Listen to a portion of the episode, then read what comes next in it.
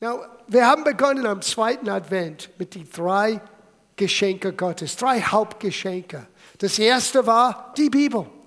Nicht nur, was die Bibel für uns bedeutet, aber wir haben auch gelernt, wie wir die Bibel besser studieren, besser lesen, besser verstehen können. Und letzte Woche, wir haben den zweiten großen Geschenk Gottes angeschaut, der Geist Gottes. Er ist richtig ein Geschenk vom Himmel uns gesandt und er ist unser Lehrer. Wir haben festgestellt, dieses griechische Wort letzte Woche, Parakletos, unser Helfer, unser Tröster, unser Beistand, unser Ratgeber, unser Fürsprecher, unser Fürbitter. All das ist der Geist Gottes für uns. Heute Morgen Vierter Advent, Heiligabend, wir schauen das Geschenk Gottes an, der Sohn Gottes.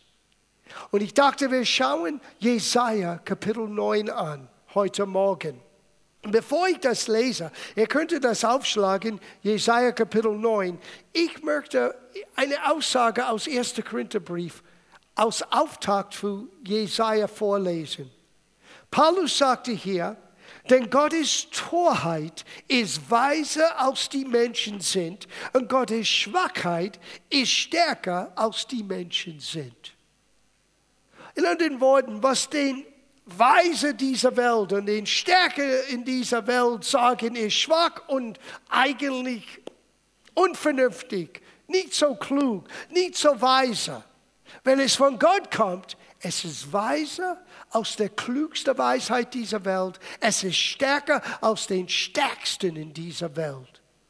Und das, was wir jetzt lesen in Jesaja, gehört zu diesen schwachen, in Anführungszeichen, unklugen, in Anführungszeichen, Aussagen in der Bibel. Dass ein Kommen von einem Kind könnte die Geschichte der Menschheit verändern? Wer hat so etwas ausgedacht? Gott.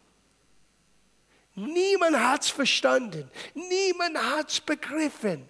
Wir schauen das nachhinein. Wir lesen das in einer Art und Weise, wo wir zurückschauen dürfen und jetzt begreifen, ah, das ist, was der Heilige Schrift meinte. Wisst ihr, die Leute damals, die am Leben waren, als all das passierte, obwohl es schon für Jahrhunderte aufgeschrieben war, hat es wirklich nicht begriffen. Das war nur nach seinem Kommen, nach seinem Leben, nach seinem Dienst, nach seinem Sterben am Kreuz und die Auferstehung und wo er sagte, jetzt beginnt etwas Neues. Ein neuer Bund gebe ich euch. Als all das geschehen ist, könnte man nur dann beginnen zu verstehen und begreifen, diese Aussage, die scheinbar so unbedeutsam war und schwach in seiner Aussage. Nur jetzt können wir begreifen, was für eine Stärke Gottes in dieser Aussage in Jesaja Kapitel 9. Schauen wir das an. Vers 5. Und ich liebe die ersten zwei Worte. Denn uns, für uns, uns Menschen, denn uns ist ein Kind geboren, ein Sohn ist uns gegeben. Nicht nur für Maria und Josef, nicht nur für die Hirten, die dabei waren, als es alles passierte, nicht nur für den Weisen, die später den Ort aussuchte, wo Jesus war. Für uns alle. Sogar nicht nur für das Volk Israel, nicht nur für den Juden, sondern für uns alle Menschen ist ein Kind gegeben, ein Sohn ist für uns geboren. Und die Herrschaft kommt auf seine Schulter. Kaum zu glauben. Wir denken an den Weihnachtsgeschichte. Ein Kind liegt in einer Krippe. Und die Herrschaft und die Macht und die Herrlichkeit von allem liegt auf seinen Schultern. Es klingt wie Unsinn. Es klingt schwach. Es klingt unweise. Und doch, die Weisheit und die Stärke Gottes ist in dieser Aussage enthalten. Ich lese das zu Ende und dann wollen wir das genauer betrachten für ein paar Minuten.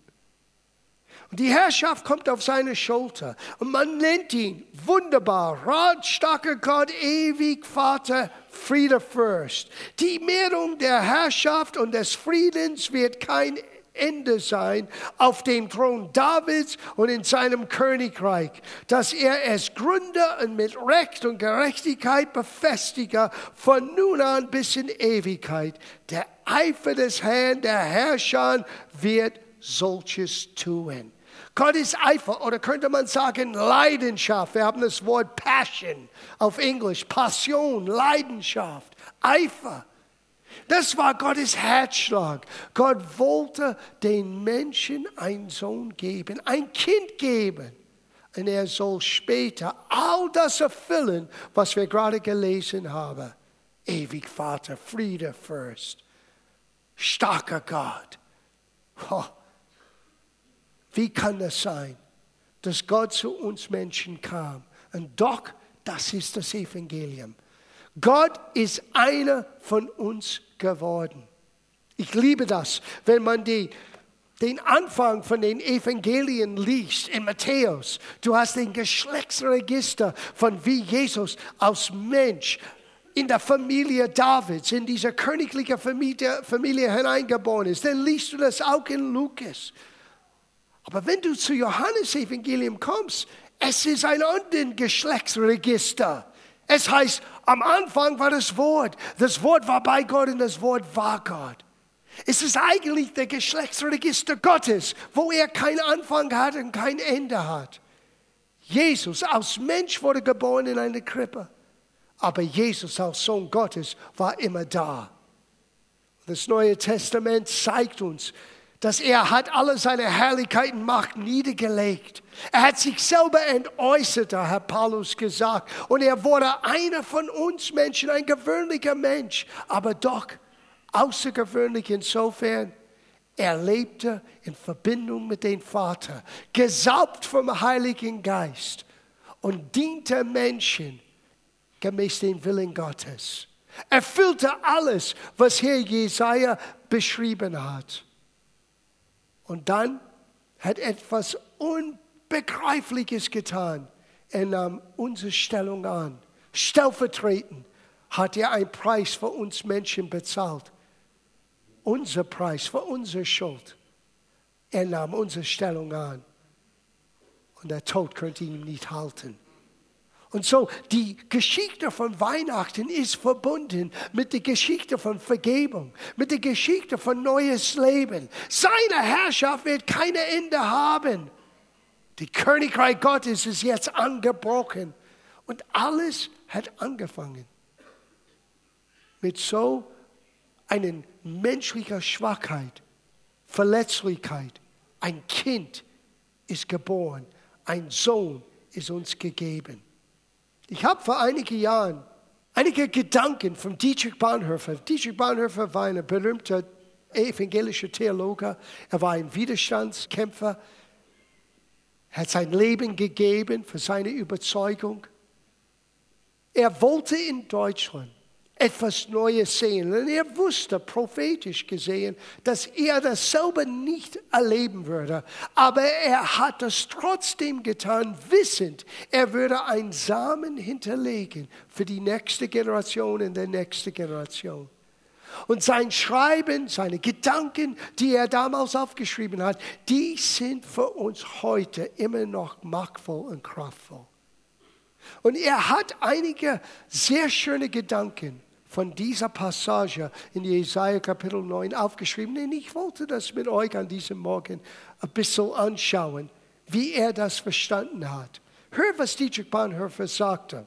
Mitten unter unverhohlenem Worten und Zeichen, mitten im tiefsten Schuld und Not des Volkes Gottes, spricht eine Stimme leise und geheimnisvoll aber voll seliger Gewissheit von der Erlösung durch die Geburt eines göttlichen Kindes.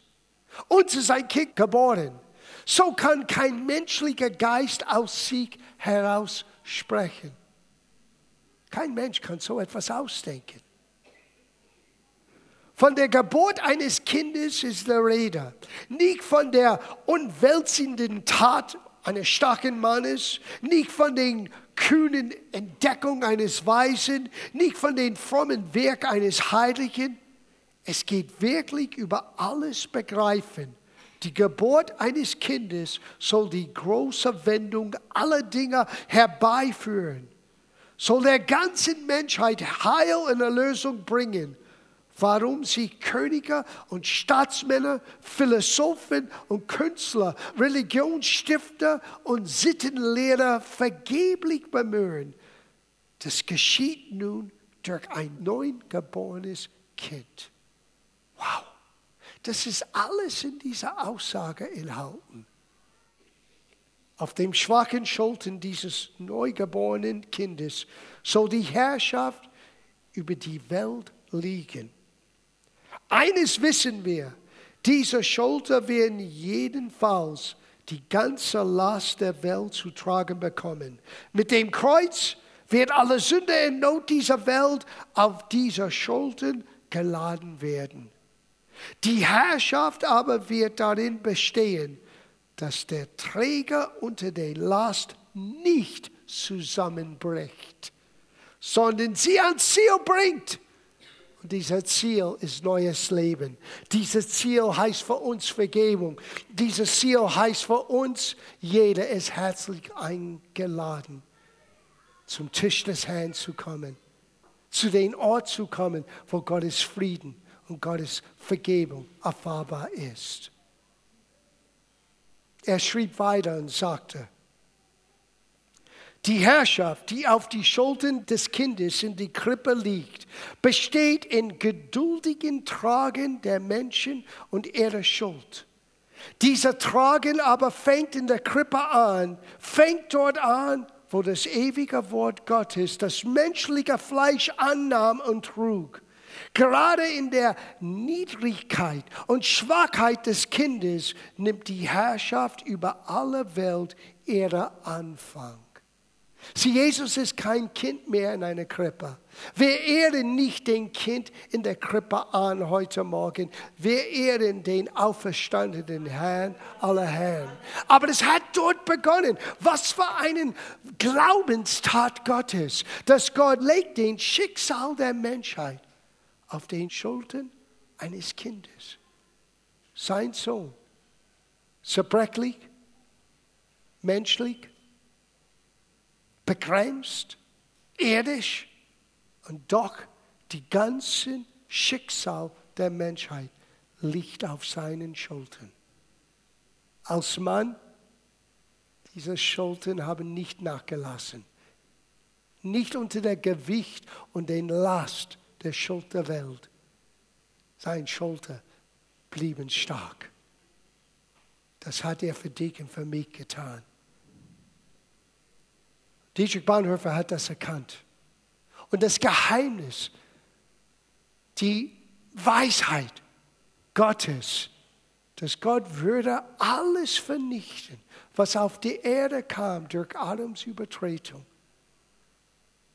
durch eine Ankündigung, dass uns ein Kind geboren ist. Uns ist ein Sohn gegeben. Das ist die Weisheit Gottes. Wir schauen seinen Namen nochmal an. Er ist Wunderrat. Wunderrat. Wisst ihr, im Neuen Testament, es heißt in 1. Korintherbrief, Kapitel 1, Vers 30, Paulus sagte, auch ihr verdankt alles, was ihr seid, der Gemeinschaft mit Jesus Christus. Er ist Gottes Weisheit für uns. Jesus ist für uns tägliche Weisheit. Jeder von uns sind täglich konfrontiert mit den Herausforderungen, Entscheidungen zu treffen. Und soll ich rechts oder links gehen? Soll ich das oder dies tun? Ich sage euch, schau auf Jesus. Er ist dein Ratgeber. Er ist die Weisheit Gottes für uns heute geworden.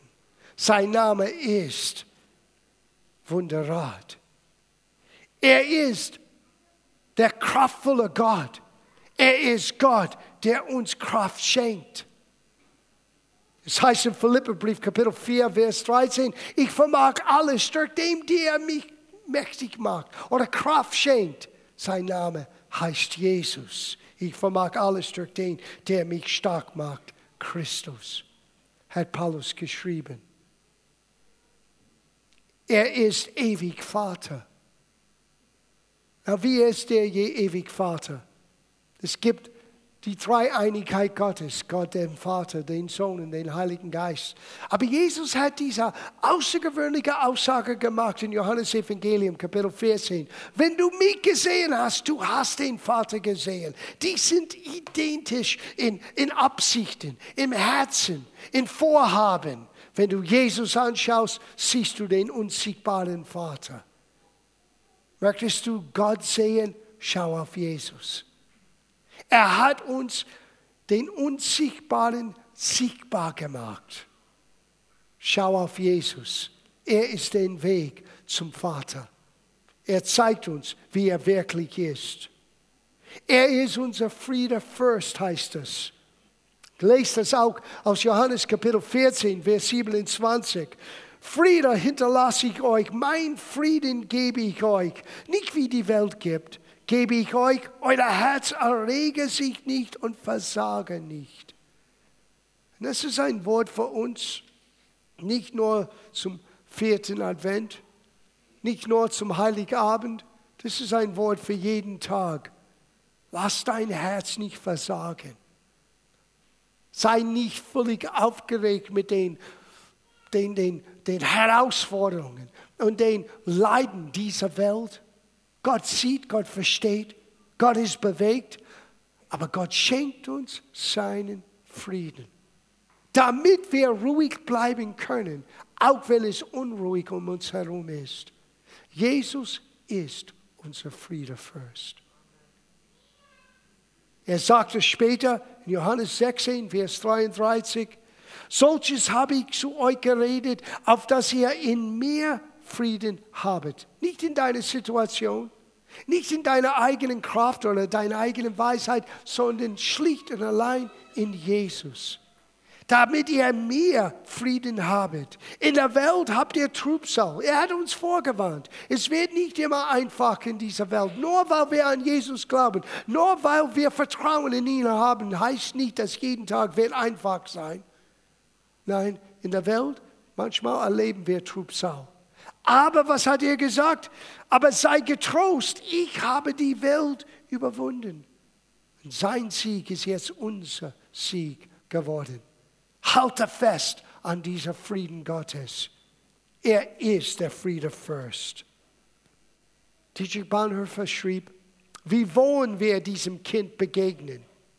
Er sagte, sind unsere Hände durch die tägliche Arbeit, die sie vollbrachten, zu hart und zu stolz geworden, um sich beim Anblick dieses Kindes anbeten zu falten?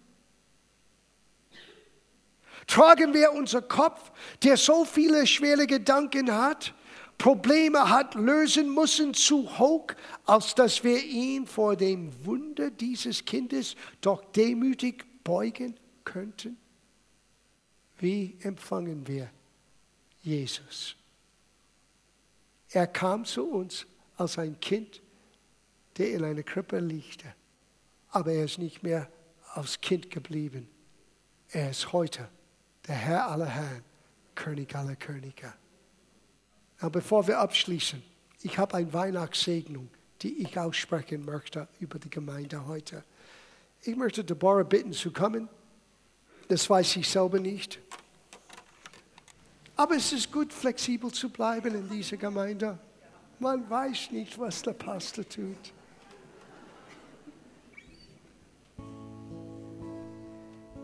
Es gibt ein Chorus, die wir oh, seit fast 40 Jahren singen.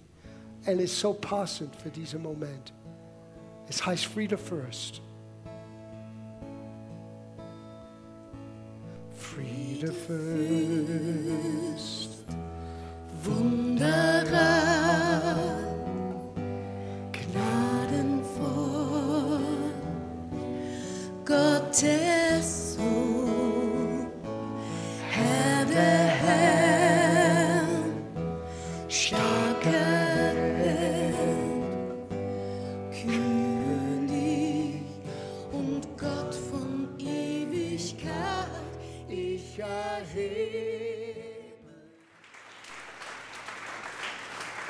möchte so gerne diese Weihnachtssegen aussprechen über uns.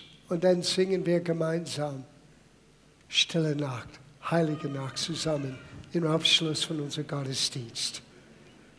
Dietrich Bonhoeffer schrieb und sagte, wie der Stern über dem Stall von Bethlehem leuchtete, so möge Gottes Licht auch dein Leben erhellen. Wie die Engel den Frieden auf Erde verkündigten, so möge Gottes Frieden auch dein Herz erfüllen. Wie die Weisen aus dem Morgenland ihren Weg sogar im dunklen Nacht fanden, so mögest auch du erkennen, dass dein Leben auch auf dunklen Wegen die Spuren Gottes aufweist. Wie Maria das Wort des Engels in ihrem Herzen bewegte, so möge auch in deinem Herzen immer wieder ein Wort von Gott lebendig sein. Und wie die Hirten in dem neugeborenen Kind den Heilen der Welt erkannten, so mögest auch du, Jesus Christus, als Retter und Erlöser für dein Leben erkennen. Lass uns zusammen beten. Himmlischer Vater, danke, dass wir Jesus als unser persönlicher Herr und Heiland erkennen dürfen. Jesus, danke, dass du für uns gekommen bist. Danke, dass wenn wir feiern mit Familien und Freunden, dass wir nicht vergessen, wozu und warum wir feiern. Und danke, dass du für uns gekommen bist. Danke, dass du für uns geboren wurdest, damit wir dich kennenlernen dürfen, damit, dich, damit wir dir persönlich in unser Leben einladen und dein Frieden, Vergebung, Wiederherstellung und neues Leben erfahren dürfen. Danke für den Sinn und Absicht und Weisheit und Stärke von diesem vierten Advent, Heiligabend.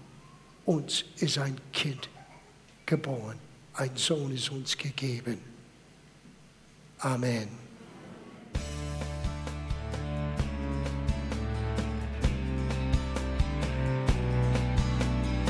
Liebe Zuhörer, das war ein Ausschnitt eines Gottesdienstes hier im Gospel Life Center.